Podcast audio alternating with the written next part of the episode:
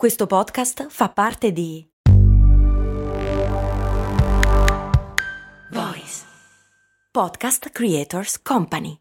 Mom deserves the best, and there's no better place to shop for Mother's Day than Whole Foods Market. They're your destination for unbeatable savings, from premium gifts to show-stopping flowers and irresistible desserts. Start by saving 33% with Prime on all body care and candles. Then get a 15-stem bunch of tulips for just $9.99 each with Prime. Round out Mom's menu with festive rosé, irresistible berry chantilly cake, and more special treats. Come celebrate Mother's Day at Whole Foods Market.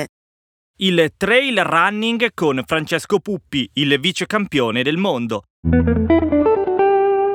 E poi le notizie della settimana, dalla fine della Serie A alle ambizioni della Florida. Questo è un podcast di approfondimento sportivo. Vuole raccontare lo sport, le sue storie e i suoi protagonisti per analizzare e comprendere come l'economia, la politica, la cultura e la società influenzino e a loro volta siano influenzate dalle vicende dello sport. Questo podcast è per chi vuole sentire parlare di sport senza bandiere, preconcetti, semplicismi e titoli grossolani, vivendo lo sport per quello che è parte integrante della nostra realtà quotidiana. Io sono Matteo Serra e questo è Line.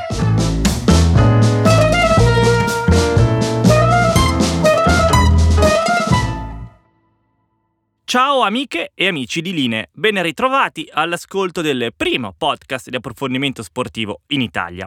Sarà una puntata questa in cui parleremo di uno sport che si sta diffondendo sempre di più e insieme torneremo sulla fine del campionato di calcio, sulle vicende che riguardano le Olimpiadi e poi tutta una serie di notizie e di storie che ci giungono da ogni angolo del pianeta. Prima di iniziare, come al solito, vi ricordo la possibilità di iscriversi alla newsletter di Line che esce ogni venerdì e rappresenta un mezzo in più per essere in contatto e condividere insieme tutto quello che succede nello sport mondiale. Instagram e Telegram, il nome è sempre Line Podcast, invece servono per essere sempre aggiornati sulle puntate e su tutto ciò che il sottoscritto crea e realizza, oltre che poi rappresentare il principale canale tramite il quale comunicare, suggerirmi spunti per le puntate, come è successo proprio per l'episodio di oggi, oppure semplicemente scrivermi cosa ne pensate del podcast, come migliorarlo o qualunque altro spunto vogliate condividere con me. L'invito è sempre aperto e io rispondo a tutti. Bene, senza ulteriori indugi, citazione di un altro podcast molto in voga ultimamente, entriamo nel vivo di questo episodio, il numero 37 della prima stagione di Linee, e lo facciamo partendo dalla fine del campionato di calcio di Serie A 2022-2023. These are lifelong memories made in a magical season. Memories this working class city can conjure up during the hardest of times. Il passatempo e il principale argomento di discussione e di polemiche per gli italiani è giunto al termine. La stagione calcistica italiana è finita. Dopo 38 partite, la Serie A 2022-2023 è stata consegnata agli almanacchi ed è quindi già storia, già materia di statistiche e di confronti futuri. Il campionato di quest'anno non è andato via liscio. È stata una stagione molto complessa, condizionata soprattutto dalle vicende giudiziarie della Juventus, che alla fine si sono risolte con un meno 10 in classifica, in attesa poi di capire cosa fare la UEFA. E questo porta la Juve al settimo posto finale, che vuol dire Conference League. Dopo i nove scudetti consecutivi e due annate parecchio complesse e confuse, dal lato societario e tecnico la Juve torna un po' al punto di partenza. Dopo due settimi posti nel 2011 arrivò Antonio Conte e diede il via al nuovo ciclo di vittorie. Vedremo adesso cosa accadrà. Il tricolore da diverse settimane ormai è passato sulla maglia del Napoli, che vince meritatamente il terzo scudetto della sua storia a 33 anni di distanza dal secondo e ora si tratta di costruire la difesa del titolo senza l'allenatore Luciano Spalletti, che ha annunciato l'addio. Dopo il Napoli c'è la Lazio, che arriva seconda al termine di una stagione molto positiva in cui la squadra è cresciuta tanto.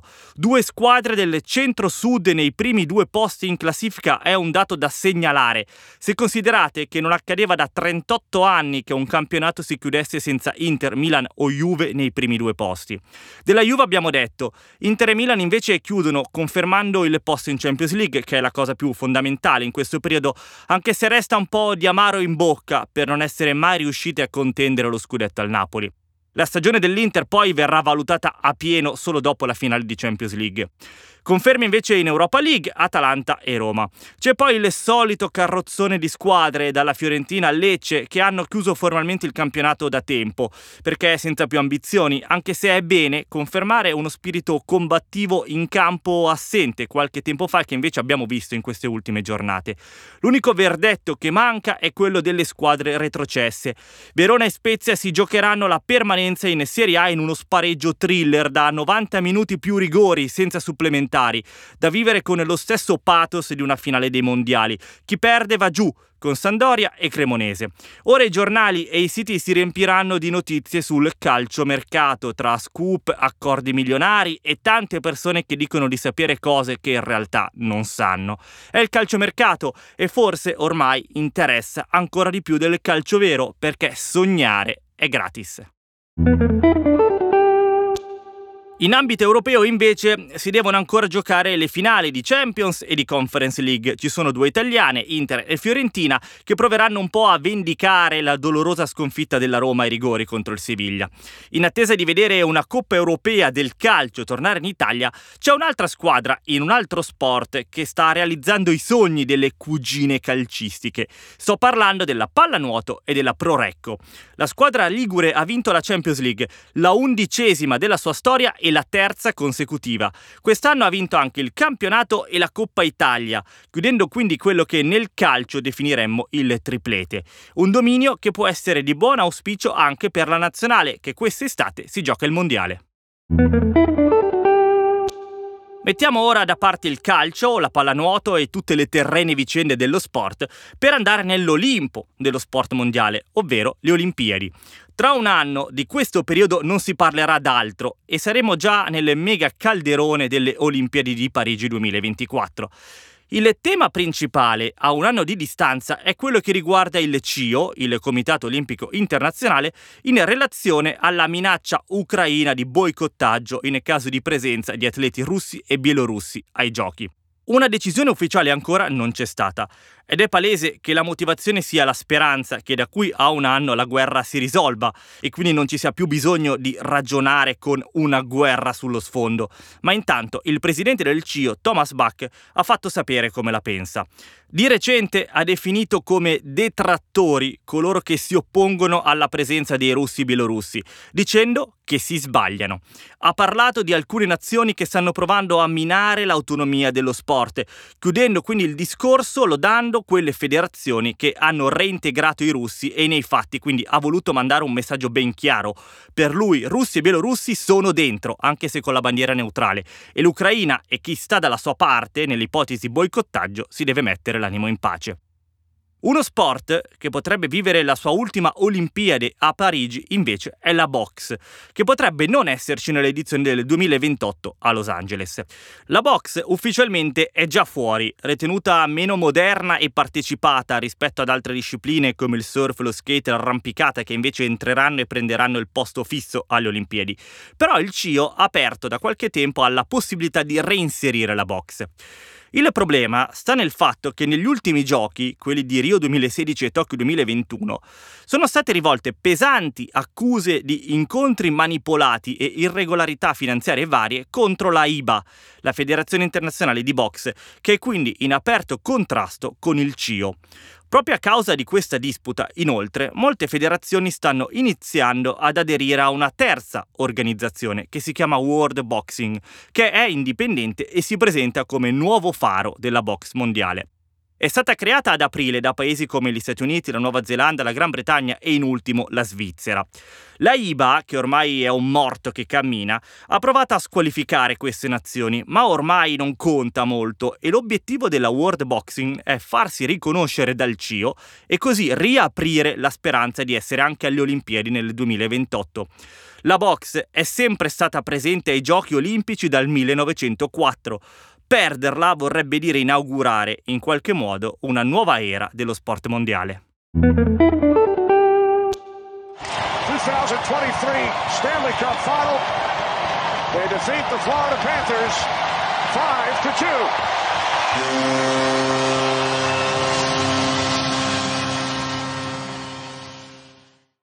Ci spostiamo ora nel mondo anglo-americano per parlare di rugby, di basket e di hockey. Partiamo dal rugby britannico. Questo mondo sta vivendo forse la peggior crisi di sistema di tutto lo sport mondiale, con molte squadre in condizioni finanziarie disastrose. L'ultima a essere coinvolta sono i London Irish, verso i quali è arrivata una richiesta di liquidazione firmata direttamente dal HMRC, ovvero l'organo governativo britannico che si occupa di tasse e di tutto quello che ruota attorno a questo termine. I London Irish sono accusati di gravi mancanze finanziarie, di debiti non pagati per 140 milioni di sterline e quindi sono a un passo dall'essere esclusi dal campionato. Sarebbero così la terza squadra dopo i Worcester e i Wasps Cubs a fare questa fine. E pensate, questa richiesta arriva proprio nei giorni in cui il Dipartimento dello Sport britannico ha deciso di incaricare due organi indipendenti di trovare delle soluzioni per tirare fuori il rugby da questa crisi finanziaria senza fine.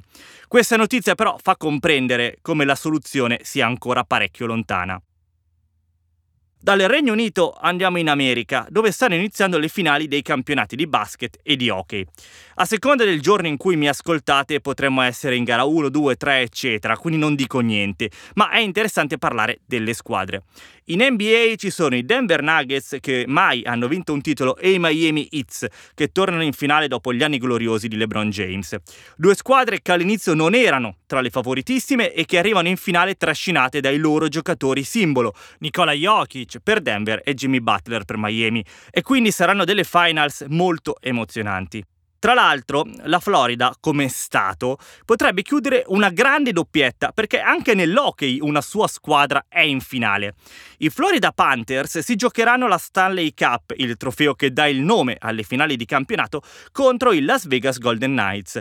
Per me è buffo che a giocarsi la vittoria del campionato di uno sport che si gioca sul ghiaccio ci siano due squadre che vengono da due stati, il Nevada e la Florida, in cui il ghiaccio esiste solo nei freezer.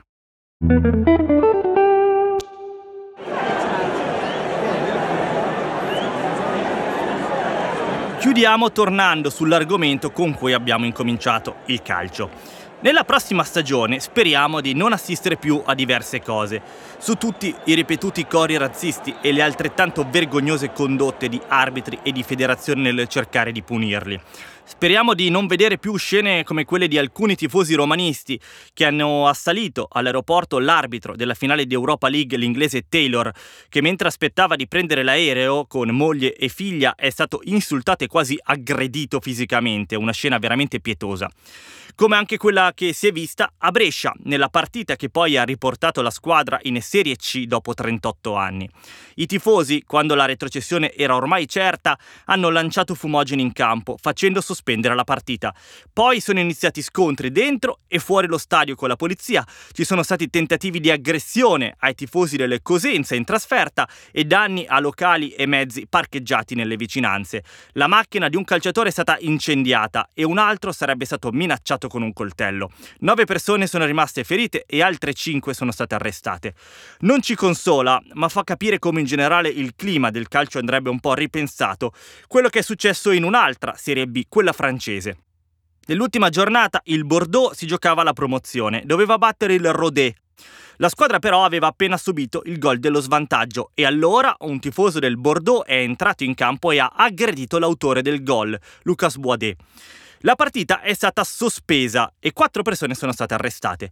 Ora la federazione francese deve decidere se far riprendere la gara o dare la sconfitta a tavolino e in quel caso quindi niente promozione per il Bordeaux. Insomma, scene di un calcio che non vorremmo più vedere nella prossima stagione.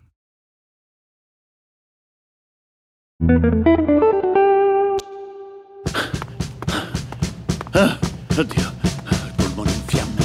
Ah, ah, ah. Oh, merda. La detesto. Correre è orribile. La cosa peggiore.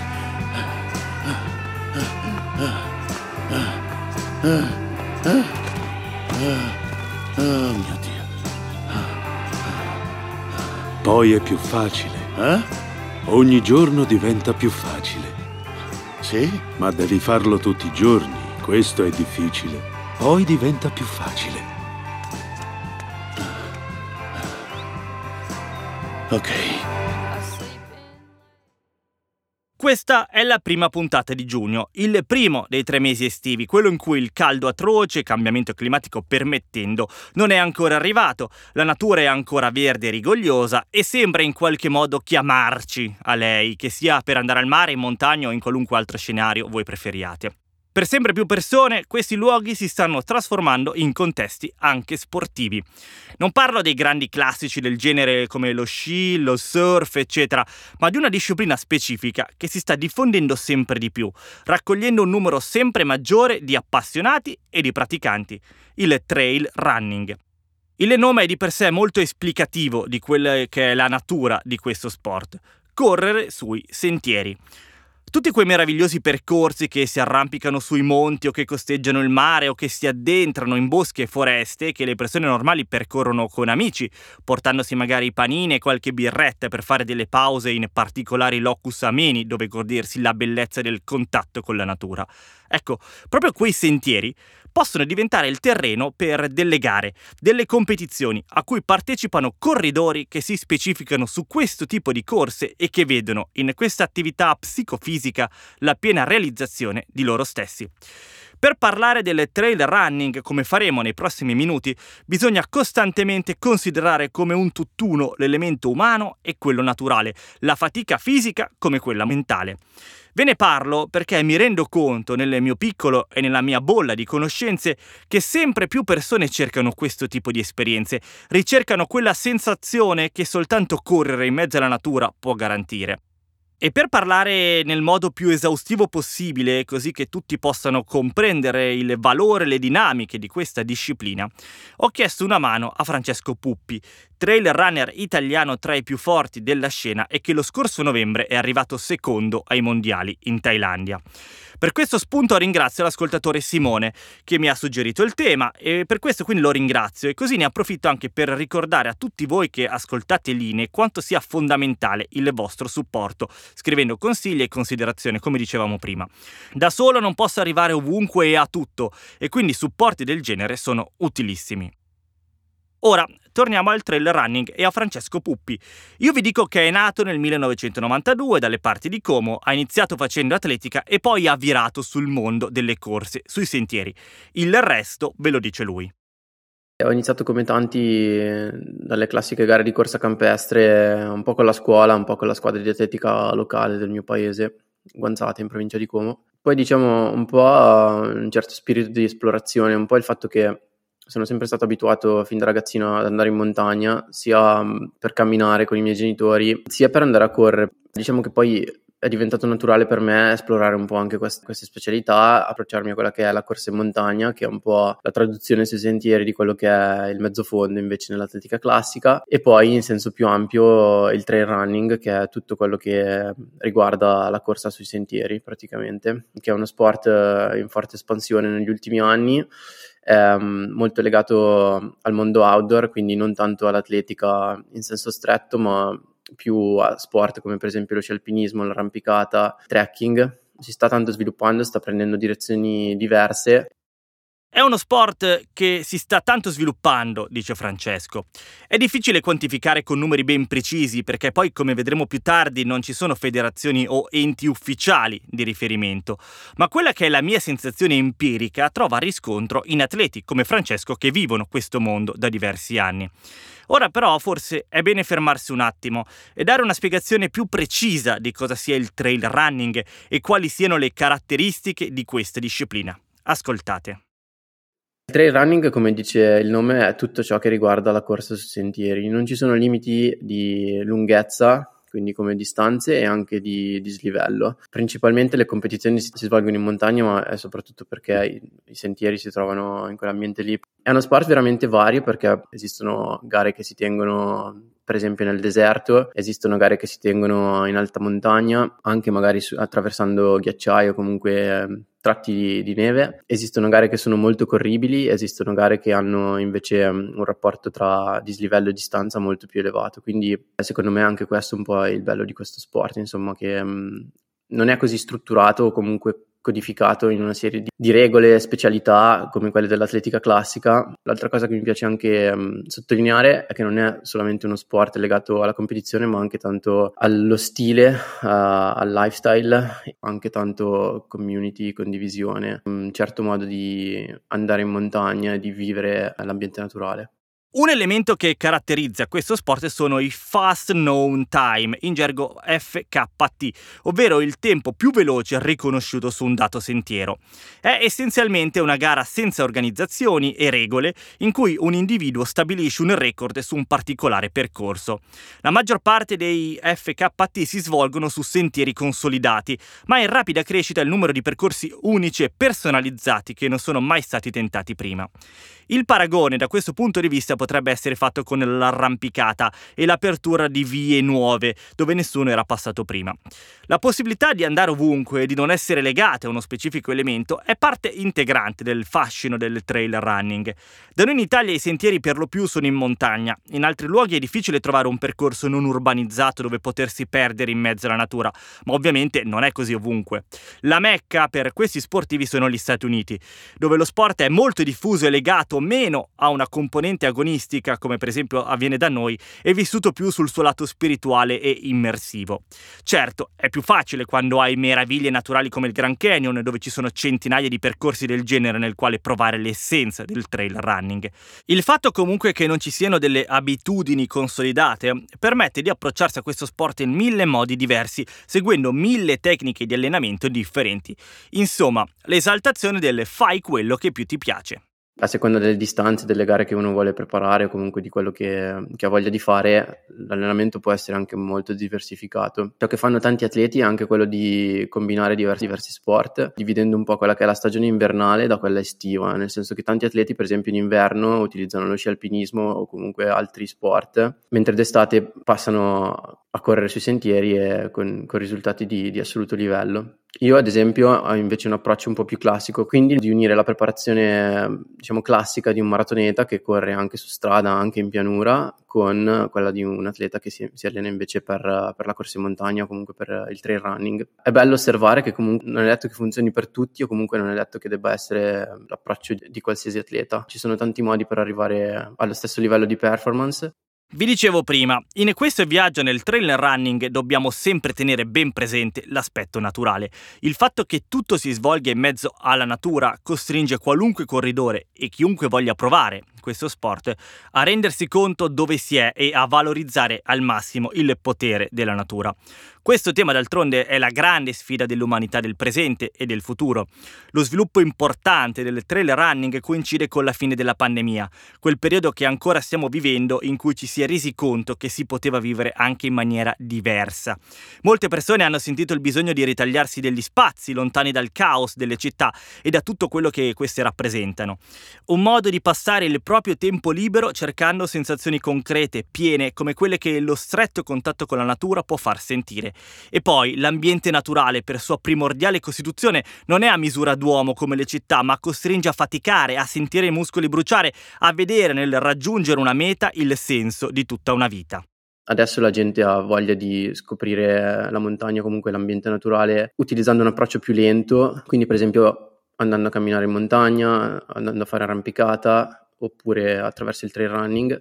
Questo secondo me è molto bello perché um, permette di recuperare un contatto con la natura che prima si era un po' perso dal mio punto di vista ed è poco impattante sull'ambiente naturale. L'altra cosa che io vedo è anche il recupero di un certo rapporto con la fatica perché comunque la corsa in generale, ma soprattutto il trail, comunque la corsa in montagna, sono sport di endurance che richiedono tanto allenamento e tanta fatica. Per come abbiamo costruito la nostra società, mi sembra che cerchiamo in tutti i modi di evitare la fatica, però facendo questa attività sportiva siamo costretti ad averci a che fare comunque ad affrontarla, a conoscerla e a renderla nostra. E anche questo mi sembra un valore perché alla fine le cose belle della vita non si ottengono se, senza un po' di fatica, senza un po' di, di lavoro e di allenamento dietro. Quindi da questo punto di vista il mio sport diventa un po' anche una metafora di come affrontare tanti problemi che poi uno si trova davanti. In più mi piace anche dire che i legami tra le persone che secondo me si creano durante l'intensità del, dello sforzo fisico, soprattutto magari quando si vivono certe avventure insieme in un ambiente naturale, magari anche remoto, selvaggio, sono molto forti e, e duraturi. Tutto questo vale per tutti, per chiunque voglia provare il trail running. C'è però un aspetto che non vale per chiunque, ma che riguarda solo chi si allena e si prepara alle gare, ovvero è bello passeggiare e perdersi nella natura, ma nel trail running c'è anche da correre e correre il più veloce possibile per provare poi a vincere la gara. Chi, come Francesco Puppi, fa del trail running la principale attività, inserisce questo aspetto competitivo nell'insieme degli aspetti che lo attraggono a questo sport. Gli chiedo quindi di raccontarci quella che lui definisce una delle sue migliori prestazioni, quella dello scorso novembre ai mondiali del trail running in Thailandia. Un mondiale molto sentito nel mondo trail perché era il primo post pandemia dopo anni di continui rinvii e perché era il primo in Asia e quindi è stato visto come un nuovo passo importante nel rendere questo sport sempre più globale. Francesco è arrivato secondo, secondo al mondo, un grandissimo risultato. La soddisfazione, come adesso sentirete, è netta per la prestazione sportiva sportiva, ma non solo. Io ho partecipato alla gara di short trail, che erano 39 km con uh, circa 2500 metri di dislivello. Si è corso anche in condizioni particolari. Era inizio novembre, però ovviamente gran, gran caldo e soprattutto molta umidità. Il percorso era abbastanza duro dal punto di vista altimetrico, ma poco tecnico per gli standard a cui siamo abituati qui sulle Alpi. Si è rivelata una gara abbastanza veloce, quindi comunque anche adatta alle mie caratteristiche. Io non sono fortissimo sul terreno tecnico, quello diciamo delle creste alpine o comunque particolarmente roccioso, vado meglio di solito dove, dove c'è un po' più da correre. Si correva tanto anche attraverso la giungla, quindi comunque è stata una gara particolare. Erano presenti circa 50 nazioni, io appunto sono arrivato secondo con uh, quella che probabilmente è stata una delle migliori gare della mia carriera può dire che um, sia stata un'edizione dei mondiali di trail e corsa in montagna che ha un po' risollevato le sorti di questo evento perché storicamente le, le federazioni non sono mai riuscite ad imporsi con particolare forza su questo sport, nel senso che hanno tentato più volte di regolamentarlo, comunque di organizzare eventi e campionati, ma senza grande successo. Eh, l'evento thailandese invece è stato mm, un esempio di come mm, forse per la prima volta a livello di interesse, soprattutto tra i migliori atleti al mondo, ci sia stata davvero una, una bella risposta. Mi voglio soffermare ora su una parte specifica della risposta di Francesco Puppi, quella in merito alle regolamentazioni del trail running e del suo lato più istituzionale, che è praticamente assente. Non c'è una vera e propria federazione di riferimento e questo è un bel problema per i ragazzi e le ragazze che in tutto il mondo vogliono dedicarsi pienamente al trail running. Ora il sistema è basato semplicemente sugli sponsor dei brand, che quando vedono un corridore andare particolarmente veloce gli offrono dei soldi per continuare a farlo. Bello bello finché dura, ma ci sono zero coperture, zero considerazioni per il futuro degli atleti e questo non piace molto a chi vive in questo contesto. Per questo Francesco, insieme ad altri corridori, tra cui il più famoso è lo spagnolo Kilian Jornet, ha creato l'associazione Pro Trail Runner Association, che potremmo definire come una sorta di sindacato dei trail runners di cui cercano di difendere diritti e tutele. Associazione che si occupa innanzitutto di difendere i diritti degli atleti e di difendere alcune caratteristiche del nostro sport che con il suo sviluppo degli ultimi anni rischiavano secondo noi di, di andare persi o comunque di essere messe in secondo piano a favore di, di altre dinamiche magari più commerciali o comunque più governate magari da, da interessi economici di brand o altri player coinvolti nel nostro sport eh, che non mettessero al centro dell'attenzione o comunque dell'interesse quello che in fondo è il materiale umano che costituisce il nostro sport, ovvero gli atleti. Lo avrete capito, Francesco non è solo un grande corridore, ma è un ragazzo sveglio che ha consapevolezza della società e delle dinamiche in cui si trova a vivere e ritengo che sia molto stimolante sentire una personalità come lui spendersi per cercare di aiutare altri atleti. Pro Trail Runner Association però non si occupa soltanto di garantire tutele economiche e contrattuali agli atleti, ma prova a occuparsi a tutto tondo di questa disciplina, difendendone la componente sportiva e ambientale a livello di competizioni cercare di preservare lo sport dal, dalla minaccia del doping. È ovvio che con um, l'aumento degli interessi economici delle competizioni, del numero di, di, atleti coinvolti, purtroppo aumentano anche i casi di doping che ci sono e ci sono stati uh, all'interno del nostro sport, quindi la nostra associazione vorrebbe lavorare e spingere per più controlli e maggiori garanzie. Un'altra forza tematica è un po' quella della, dell'accessibilità, della, della gender equality e del cercare di mantenere il nostro sport più inclusivo possibile per quante più persone possibile. Pensando a uno sport veramente globale, eh, è importante tenere in considerazione le dinamiche che esistono all'interno di questo sport, anche ad esempio i paesi africani o quelli sudamericani o quelli asiatici che magari fanno più fatica ad avere voce in capitolo o comunque ad affacciarsi alla scena come, come invece altri atleti europei. L'ultimo grande topic è quello ambientale. Sport fondamentalmente è impatto zero perché quando siamo fuori a correre di fatto non abbiamo praticamente un impatto ambientale. Però ad esempio a livello di organizzazione delle gare o nel modo in cui gli atleti si spostano per andare ad allenarsi o per prendere parte a determinate competizioni abbiamo tutti un impatto ambientale ed è importante prendere in considerazione questa cosa per cercare di ridurlo al minimo. Inoltre come atleti siamo anche consapevoli che la nostra voce ha un peso eh, ed è di esempio per eh, tante altre persone, quindi possiamo usare la nostra figura per porre attenzione su certi temi rispetto per la natura, difesa dei diritti delle persone, attenzione all'inclusività e protezione della legittima competizione. Battaglie e obiettivi da raggiungere che possono essere facilmente accomunabili a quelli di tanti altri sport e non solo, di tutta la società se vogliamo. Lottare per difendere il clima, la natura e l'ambiente, lo dicevo prima, è la grande sfida dell'umanità. Assicurarsi che nella società ci siano pari possibilità per tutti, garantire a chiunque, uomini e donne con qualunque passaporto, le stesse occasioni di affermazione personale proteggerci dall'avanzare continuo della ricerca delle perfezioni, uscire dalla favoletta che se lo vuoi lo puoi ottenere, un doping sociale che sta portando a veramente poco di buono in tantissimi ambiti della nostra società. Lo scopo di Francesco Puppi, della sua associazione del Trail Runner, non è trovare una soluzione per tutti questi problemi, ma nel loro piccolo, che così piccolo poi in realtà non è, provano a rendere il loro mondo, quello di persone che corrono sui sentieri in giro per il pianeta, un luogo migliore in cui stare meglio. La prossima volta quindi che su un sentiero vedete passare una persona correre con il rischio di prendere storte su storte al prezzo di una fatica estenuante, non chiamatelo pazzo, ma trail runner. E se vi piace la natura e vi piace correre, beh, avete trovato il vostro prossimo sport.